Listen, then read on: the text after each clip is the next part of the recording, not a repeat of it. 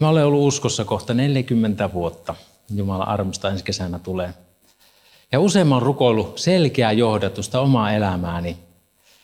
Ja silloin teinivuosina, kun mä olin uskossa, tuli uskoon ja tota, muutama vuosi siitä sitten yllätys, yllätys, tytö rupesi kiinnostamaan mua. Ja, ja, ja sitten mä aloin rukoilemaan itselleni vaimoa. Se oli itse asiassa monen vuoden projekti. Mä aloitin niin aikaisin, varmaan 15-vuotiaana. Ja niinhän sitten kävi, että nykyisen vaimoni Virpin kanssa me sitten tavattiin ja ensin seurakunnan nuorisokuorossa ja sitten myöhemmin oltiin samassa lauluryhmässä, jota mä olin vetämässä. Ja sitten me aloittiin seurustelemaan ja koko ajan me sen seurustelunkin aikaa rukoiltiin sitä, että, että mikä on Jumalan tahto, onko se mahdollisen avioitumisen suhteen. Meillä oli siinä joku, joku tietty ristiriita, tai en viittinyt sitä avata, koska se vie omaa aikaansa, mutta joka tapauksessa se, se pohditutti kovasti. Itse mä toivon sellaista selkeää ilmestystä, syvää varmuutta siitä asiasta, mutta sellaista mä en koskaan siitä saanut sellaista varmuutta kuin mä odotin. Mä olisin halunnut jättää vaimon valinnan Jumalan vastuulle. Sitten mä olisin voinut myöhemmin syytellä Jumalaa, että vähän niin kuin Aadam, että no vaimo, jonka minulle annoit. Mutta Jumala ei antanut mulle sitä mahdollisuutta. No hei, näin jälkeenpäin mä voin oikeasti todeta sen, että hän kyllä vastasi ihan parhaalla mahdollisella tavalla. Ei välttämättä sillä tavalla kuin minä ajattelin tai odotin, mutta ehdottomasti nyt mä voisin ottaa parhaalla tavalla. Äh, kun mä tosiaan reilu parikymppisenä sitten uudistuin vielä uskossa, niin kun semmoisen läheisemmän suhteen Jumalan kanssa, niin mä lupasin Herralle, että mä olen valmis menemään vaikka Kiinaan asti lähetystyöhön. Niin mä sitten tosiaan jouduin kokonaisvaltaiseen pyhityskouluun. En päässyt Kiinaan, vaan avioliitoksi kutsuttuun kouluun ja sitä kutsutaan myös perheelämäksi. Ja sitten varsin pian Herra siunasi meitä kolmella poikalapsella. Eli vanhemman ollessa vielä alle kolmivuotias, niin meille syntyi sitten kolmas poika. Myöhemmin saatiin vielä tytär ja poika ja tämä tytär on nyt siis tulossa Suomeen.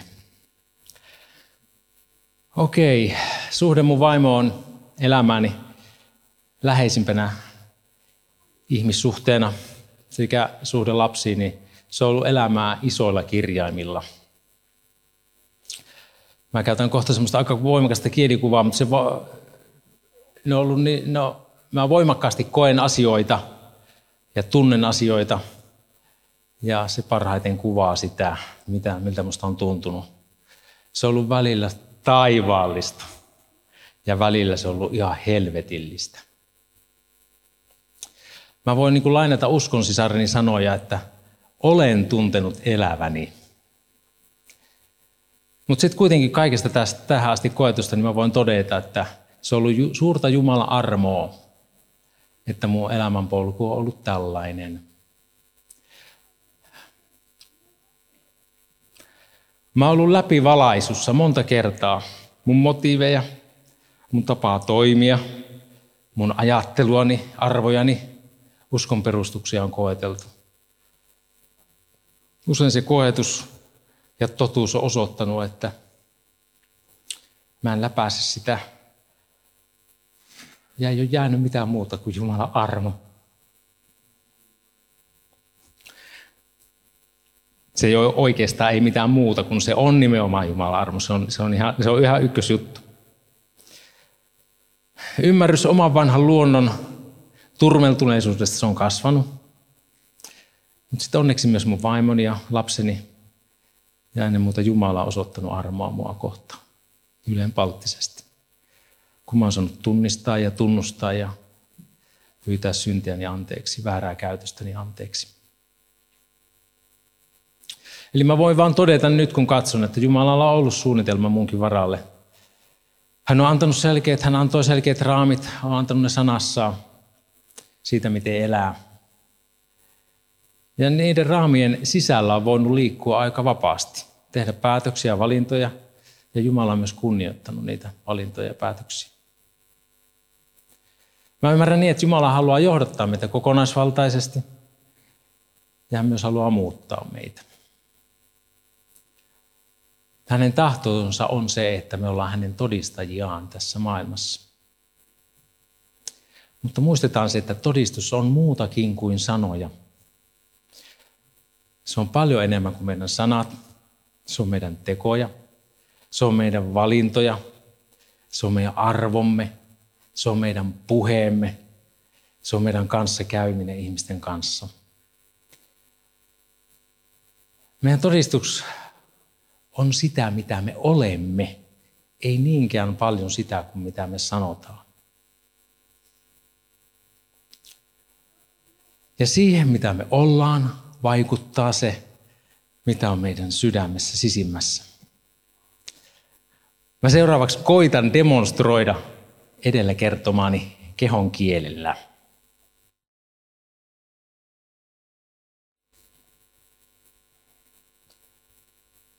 Mä uskon Jeesukseen. Mä oon saanut Jeesukselta synnit anteeksi. Mulla on nyt rauha sisimmässä. Mä tiedän, että Jeesus haluaa sulle tätä samaa.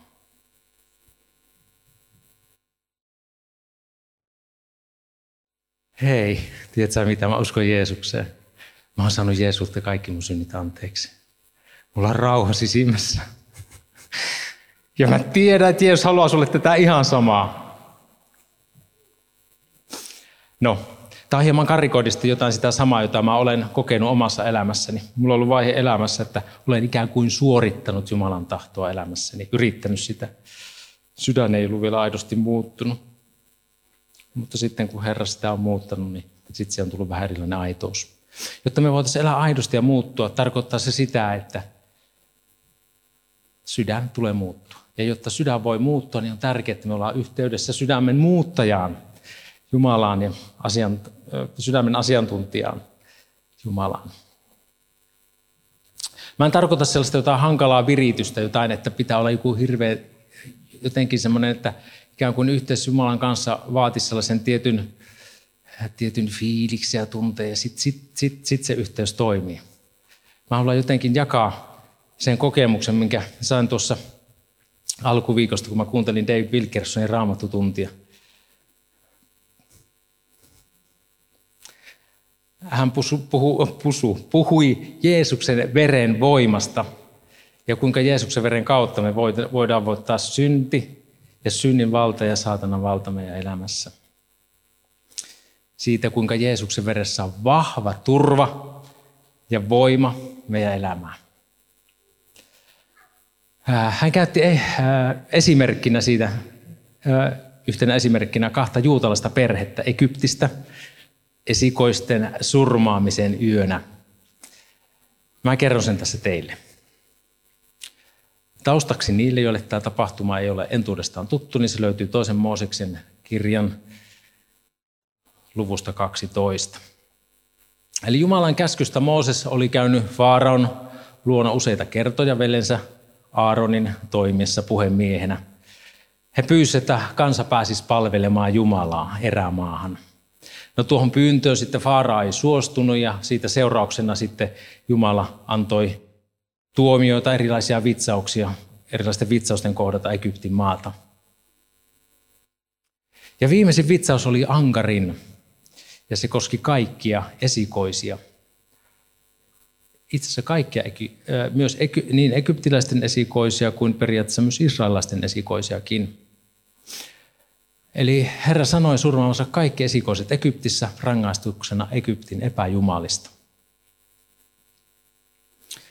Mutta sitten Israelin kansalle Jumala antoi ohjeet, kuinka välttyä tuolta esikoisen surmalta ja kuolemalta. Hän antoi sen Mooseksen kautta, luetaan siitä. Puhukaa koko Israelin kansalle ja sanokaa, tämän kuun kymmenentenä päivänä ottakoon kukin perheisäntä itselleen, itsellensä karitsan, yhden karitsan joka perhekuntaa kohti. Ja karitsanne olkoon virheetön, vuoden vanha urospuoli, lampaista tai vuohista se ottakaa. Ja pitäkää se tallella 14. päivään tätä kuuta. Silloin Israelin koko seurakunta teurastakoon sen iltähämärissä. Ja he ottakoot sen verta ja sivelkööt sillä molemmat pihtipielet ja ovenpäällisen niissä taloissa, joissa he sitä syövät. No se liha tuli syödä silloin samana iltana, samana yönä kokonaan, kypsänä, tulessa paistettuna, päineen, sorkkineen, sisälmyksineen. Se piti paistaa. Sillä minä kuljen sinä yönä kautta Egyptin maan ja surmaan kaikki esikoiset Egyptin maassa, sekä ihmiset että eläimet, ja panen toimeen rangaistustuomion, jonka minä olen langettanut kaikista Egyptin jumalista. Minä olen Herra. Ja veri on oleva merkki teille suojelukseksi taloissa, joissa olette. Sillä kun minä näen veren, niin minä menen teidän ohitsenne, eikä rangaistus ole tuhoava teitä, kun minä rankaisen Egyptin maata. Eli pieni, suloinen karitsa oli sillä perheessä neljän päivän ajan. Siihen varmaan jo lapset ainakin kerkes kiintymään.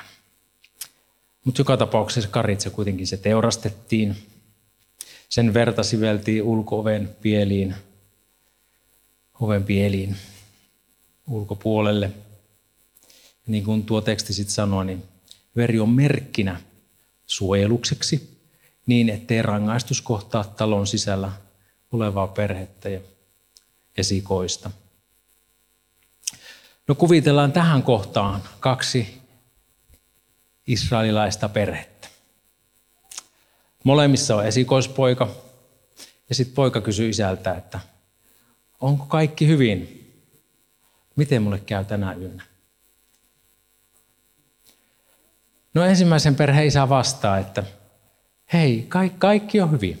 Me ollaan tehty juuri niin kuin Mooses sääti antoi ohjeet meille. Ei meillä ole mitään hätää. Juhlitaan ja syödään yhdessä. Kohta me päästään vapauteen Egyptin orjuudesta. Saan syödä vastapaistettua karitsaa. Ja niin siinä perheessä on ilo ylimmillään. Siellä juhlitaan vapautusta, siellä juhlitaan, juhlitaan sitä, että kaikki on hyvin. Ja kohta päästään vapaaksi orjuudesta. No, toisessa juutalaisperheessä sama juttu. Esikoispoika kysyy, onko kaikki hyvin? Miten mulle käy tänä yönä? No tämän perheen isä on tehnyt ihan samalla tavalla valmistelut kuin sen toisenkin perheen isä mutta hän on mielessään epävarma siitä, mikä on lopputulos. Hän sanoo, että eli kaikki on kyllä tehty Mooseksen antamien säädösten ohjeiden mukaan, mutta en mä kyllä oikeastaan ole yhtään varma, että miten se käy.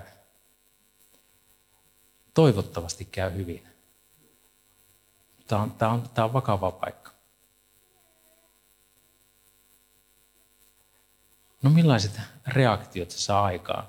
tuossa perheessä. Varmaan pääsiäislammasta ei syödäkään iloisissa merkeissä. Enemmänkin se voi tuntua vain sitkeältä ja pitäisi tämäkin vielä syödä tässä. Ei ole yhtään, ei yhtään nälätä, kun pelottaa ahistaa. Miten käy? Tässä kohtaa voisi kysyä, että no, mitenkä, minkä perheen esikoinen pelastuu? Molemmissa on tehty samalla tavalla.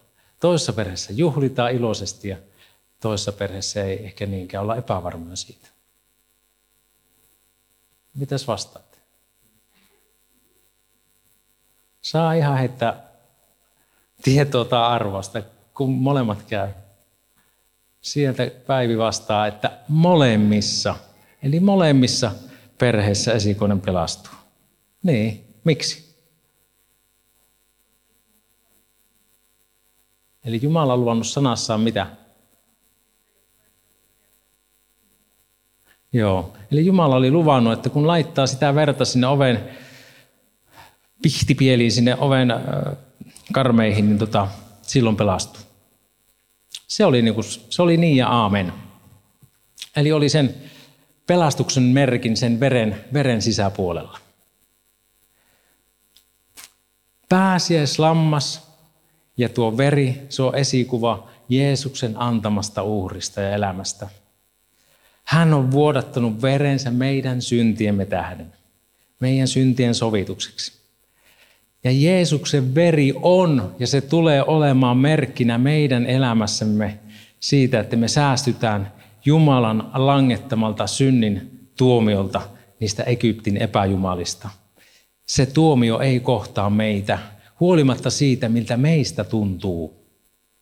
Me saadaan olla vapaita siitä tuomiosta. Se on voimakas muistutus meille siitä, että Jeesuksen veressä on voima. Kun me turvetaan Jeesukseen, niin meissä on se Jeesuksen veren merkki. Jumalan tuomio menee ohi. Annetaan se vaikuttaa meihin, annetaan se julistaa meille sovitusta, meidän omaa ja toisten elämää. Kun me langetaan, kun vihollinen kiusaa meitä ja syyttää, niin vedotaan Jeesuksen vereen. Hei, mun sydämen oven pielissä, siellä on Jeesuksen veren merkki. Se riittää. Vaikka musta nyt tuntuu tosi kurjalta, musta tuntuu tosi pahalta, mutta tähän veren merkkiin, tähän vereen mä tahon luottaa. Se riittää ja se kestää. Ja sitten mä voin myös elää ja e- omistaa Jeesuksen antamat lupaukset itselleni sillä perusteella, että musta on se Jeesuksen veren merkki. Mä saan siihen luottaa. Mun ei tarvi ansata yhtään mitään. Niin, että siitä Jeesuksen verestä siitä tulee voima, käyttövoima meidän elämään. Annetaan se hyödyttää meitä. Ei niin, että me oltaisiin ikään kuin epävarmoja koko ajan, että riittääköhän se, riittääköhän se, riittääköhän se. Se riittää. Se ihan varmasti riittää. Se voi ihan varmasti tukeutua, siihen voi ihan varmasti nojautua ihan täysin voimin. Siinä on lupaus syntiä anteeksi antamuksesta. Siinä on lupaus pyhästä hengestä. Siinä on lupaus armolahjoista. Siinä on lupaus siitä, että meille on lahjoitettu Kristuksessa kaikki, mitä elämään ja jumalisuuteen tarvitaan. Niin saakoon tämä totuus meissä enemmän ja enemmän sijaa, että se toisi rauhaa ja luottamusta meidän elämään. Siitäkin huolimatta on ne meidän omat elämäolosuhteet mitkä tahansa. Se on ihan selvä, kun meitä koetellaan, niin silloin meidän perustuksia ravistellaan. Ja silloin kysytään sitä, että missä se mun turva on. Jos se on Jeesuksen veressä, se on sinun ulkopuolellasi, ikään kuin sinun ulkopuolellasi siinä suhteessa, se ei ole sinun teosta kiinni, vaan se on luottamusta häneen, niin sä oot turvassa. No jos vastaavasti me ei voida levätä siinä Jeesuksen veressä, niin se tuo meidän elämään epävarmuutta, ilottomuutta. Siitäkin huolimatta, että me ollaan pelastettu.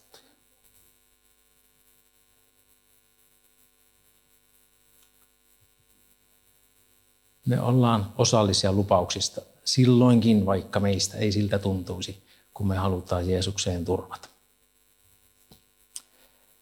No Jumalan sanalla on kovasti vaikutusta meidän elämään. Sananlasku sanoo. Tai enpäs mä vielä sananlaskuun, vaan ne seuraavat sanat, mitkä mä mennään kohta tuossa lukee, niin ne on, ne on isän sanoja pojalleen. Sanoja, joiden on tarkoitus tuoda elämää, varjella, antaa viisautta ja ymmärrystä. Niiden tarkoitus on varjella pahoilta teiltä, antaa selvyyttä elämään ja johdattaa. Älkööt ne väistykö silmistäsi, kätke ne sydämesi sisimpään, sillä ne ovat elämä sille, joka ne löytää, ja lääke koko hänen ruumillensa. Yli kaiken varottavan varjelle sydämesi, sillä sieltä elämä lähtee. Eli isä puhuu pojalleen, hän haluaa hyvää lapselleen. Kehotus on ottaa ohjeet todesta, antaa niiden vaikuttaa sisimmässä. Ja sanat on elämä, ne on lääke suorastaan keholle. Ja sitten kehotus on myös varilla sydäntä, koska se on elämän keskus.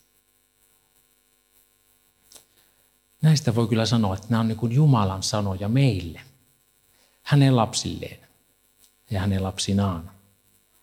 Hän on antanut sanansa, hän on antanut ohjeensa, että niitä noudatettaisiin ja että ne koituisi meidän parhaaksi.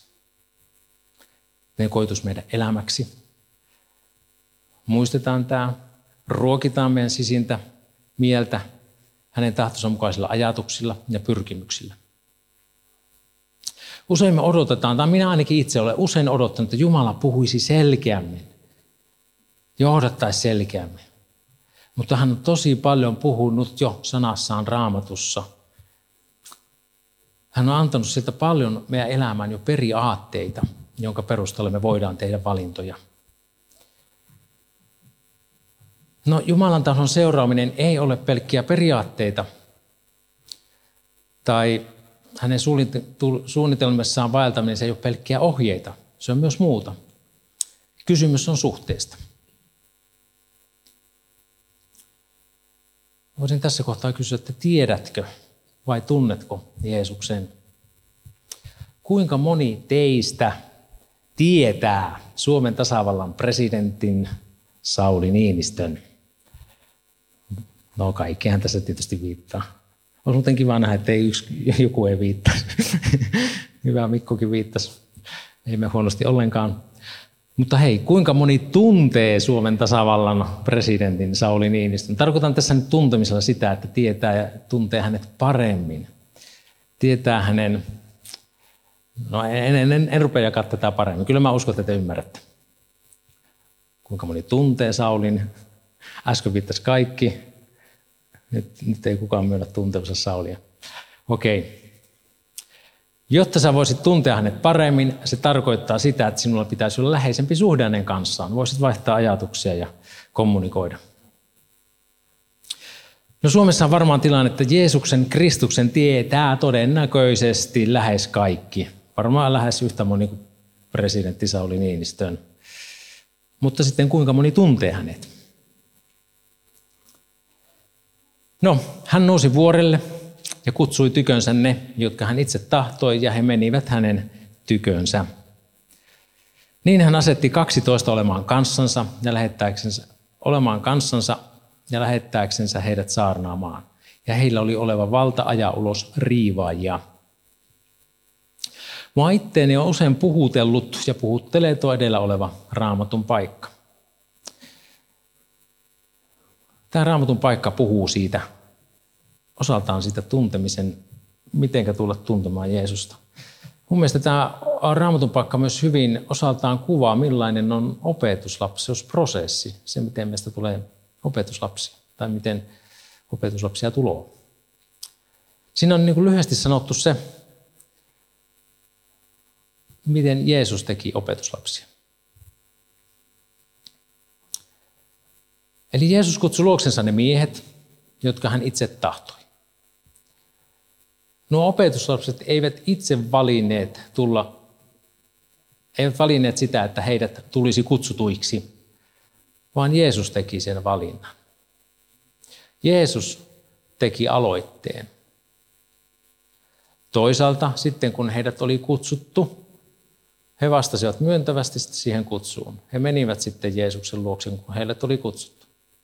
Olisivat he voineet jättää noudattamatta sitä kutsua. No opetuslapset ei vielä tuntenut Jeesusta, he tiesi Jeesuksen, mutta he ei tuntenut vielä häntä. Jeesus saattoi olla heille hieman etäinen. Kenties outokin saarnamies ja profeetta. No tästä tulee montakin sovellusta tähän meidän aikaan. Ensinnäkin tärkein. Tiedätkö ainoastaan Jeesuksen vai tunnetko hänet paremmin? Kuka ihminen ei voi tulla tuntemaan Jeesusta, jollei, hän et ensin, jollei Jeesus ensin kutsu luokseen? No kun tuon kutsu Jeesus tekee sitten sanansa, eli raamatun ilmoituksen kautta, toisten ihmisten kertoman ja todistuksen kautta. Raamattu sanoo, kuinka usko tulee kuulemisesta ja kuuleminen Kristuksen sanan kautta. Jos sä nyt, tässä ja nyt ymmärrät kohdallasi, että Jeesus kutsuu sua, jos sä ymmärrät, että olet syntinen ihminen ja tarvitset pelastusta, vapautusta synneistä, niin nyt, nyt on se hetki, jolloin Jeesus kutsuu sua. Nyt on se hetki, jolloin sä voit vastata Jeesukselle. Kyllä. Sä voit juuri nyt tulla Jeesuksen luokse. Sä voit nyt heti rukoilla, joko mielessäsi tai ääneen toistaen. Eli mä rukoilen itse tässä edellä ja sä voit rukoilla mun perässä. Jeesus, mä ymmärrän olevani syntinen ihminen. Mä uskon sen, että sä oot kuollut mun syntieni tähden. Anna mulle mun syntini anteeksi. Tule mun elämäni Herraksi. Kiitos, että mä saan nyt olla sun omasi.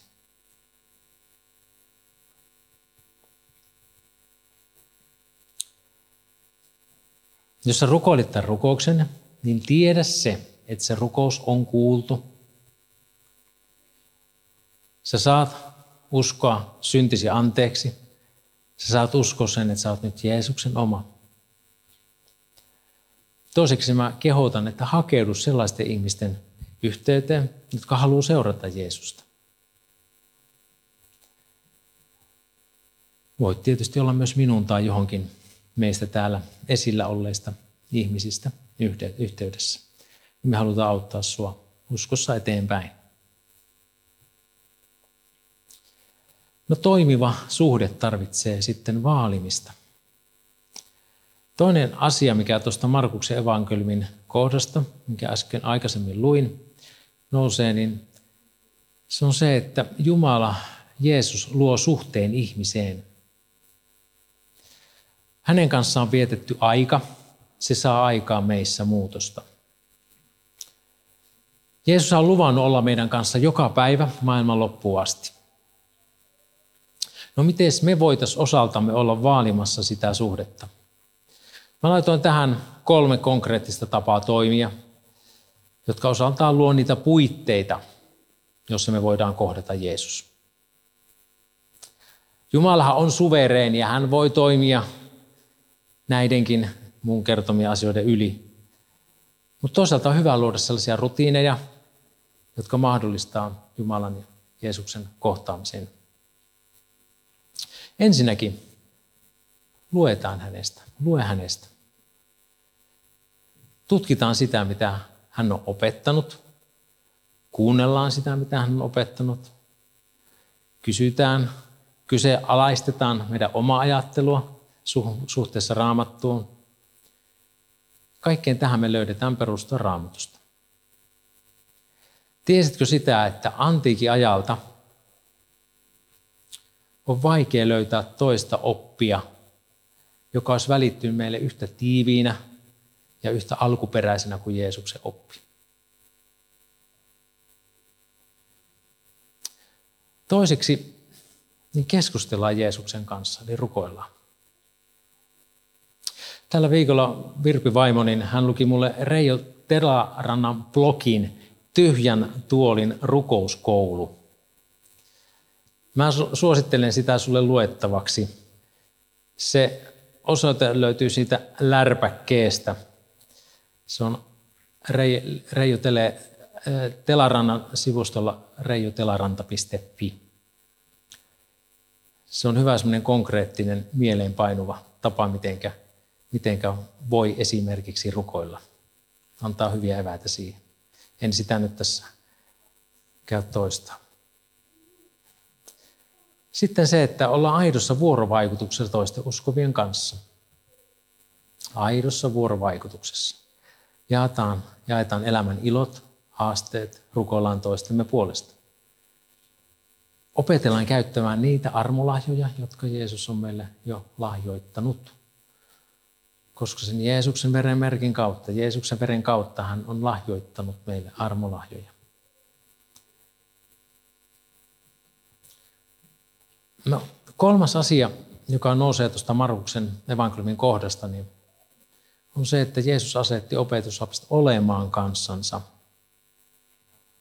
Eli hän varusti ja opetti heitä, jonka jälkeen hän sitten lähetti heidät. Ja niin he sai sitten olla rakentamassa Jumalan valtakuntaa, olla vapauttamassa ihmisiä synnin ja pahan vallasta. Myöhemmin Pietarista ja Johanneksesta sanotaan näin. Mutta kun he näkivät Pietarin ja Johanneksen rohkeuden ja havaitsivat heidän olevan koulun käymättömiä ja oppimattomia miehiä he ihmettelivät. Tässä on mun helppo samaistua Johanneksi ja Pietariin.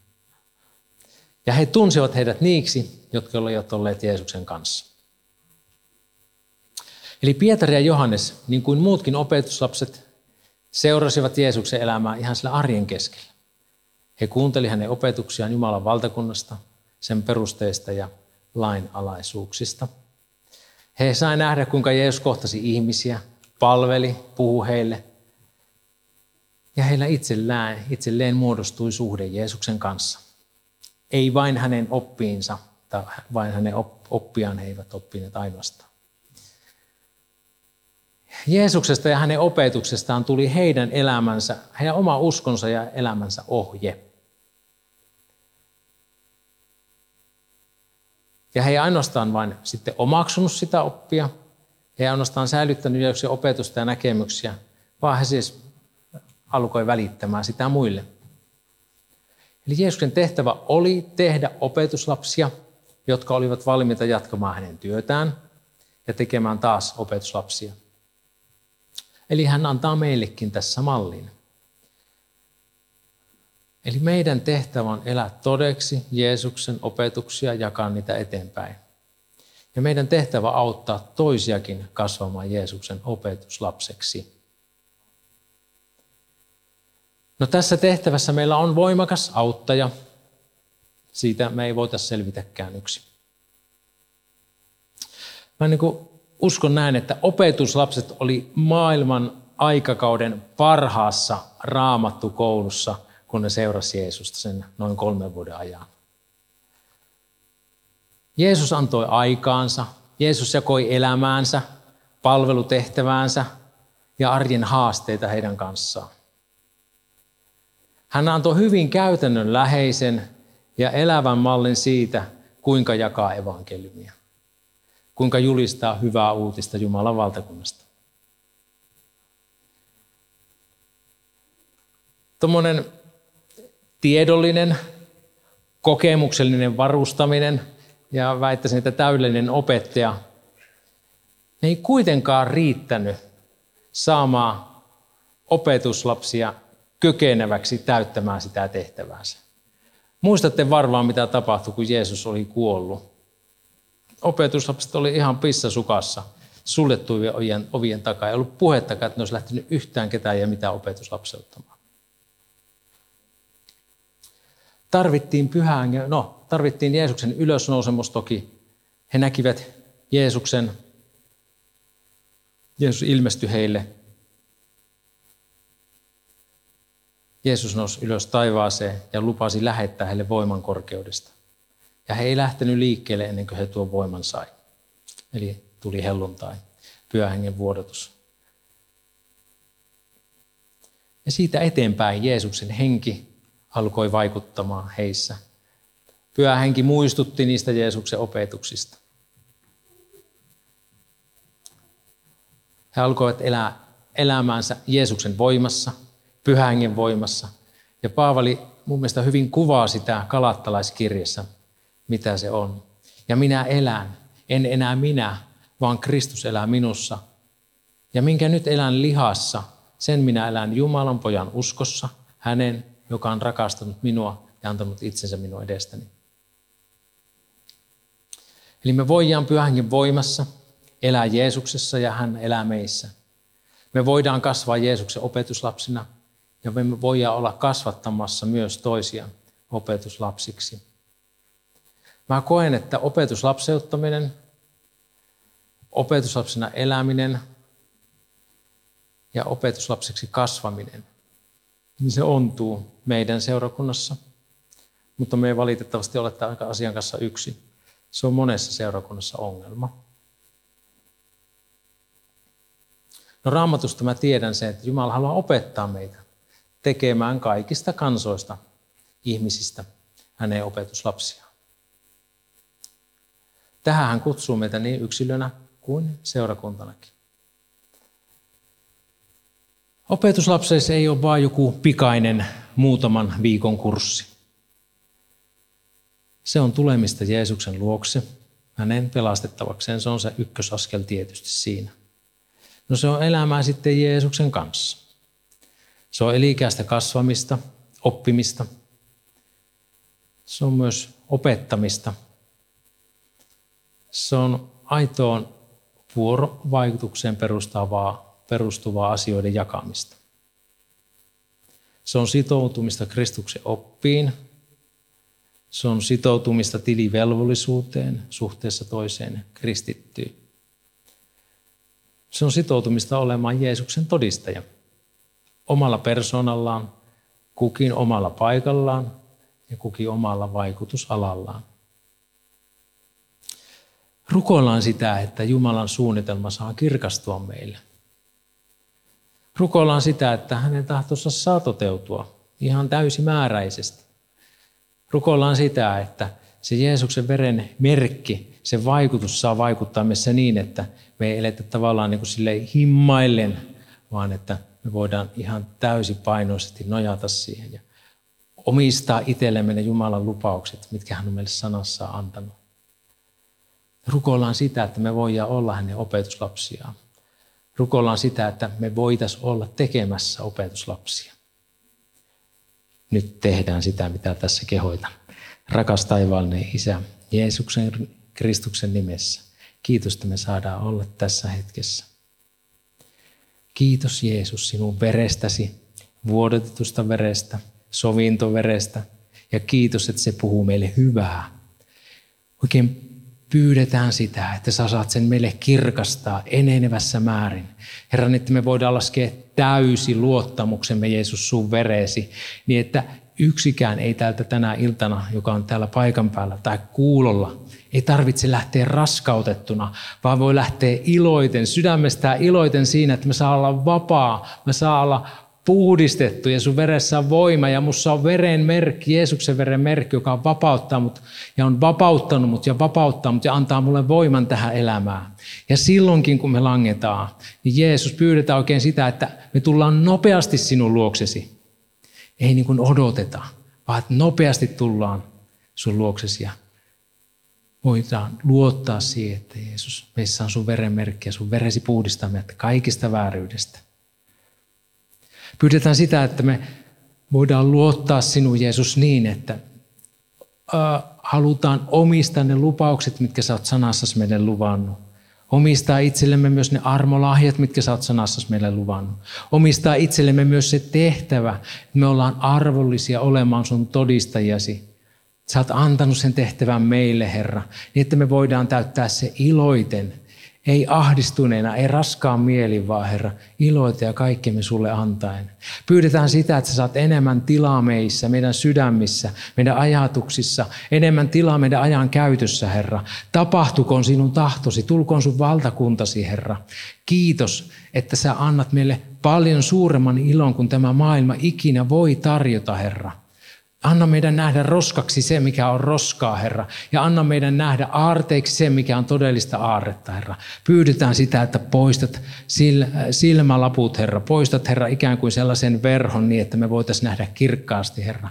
Tapahtukoon sun tahtosi, Isä Jeesuksen nimessä, Herra.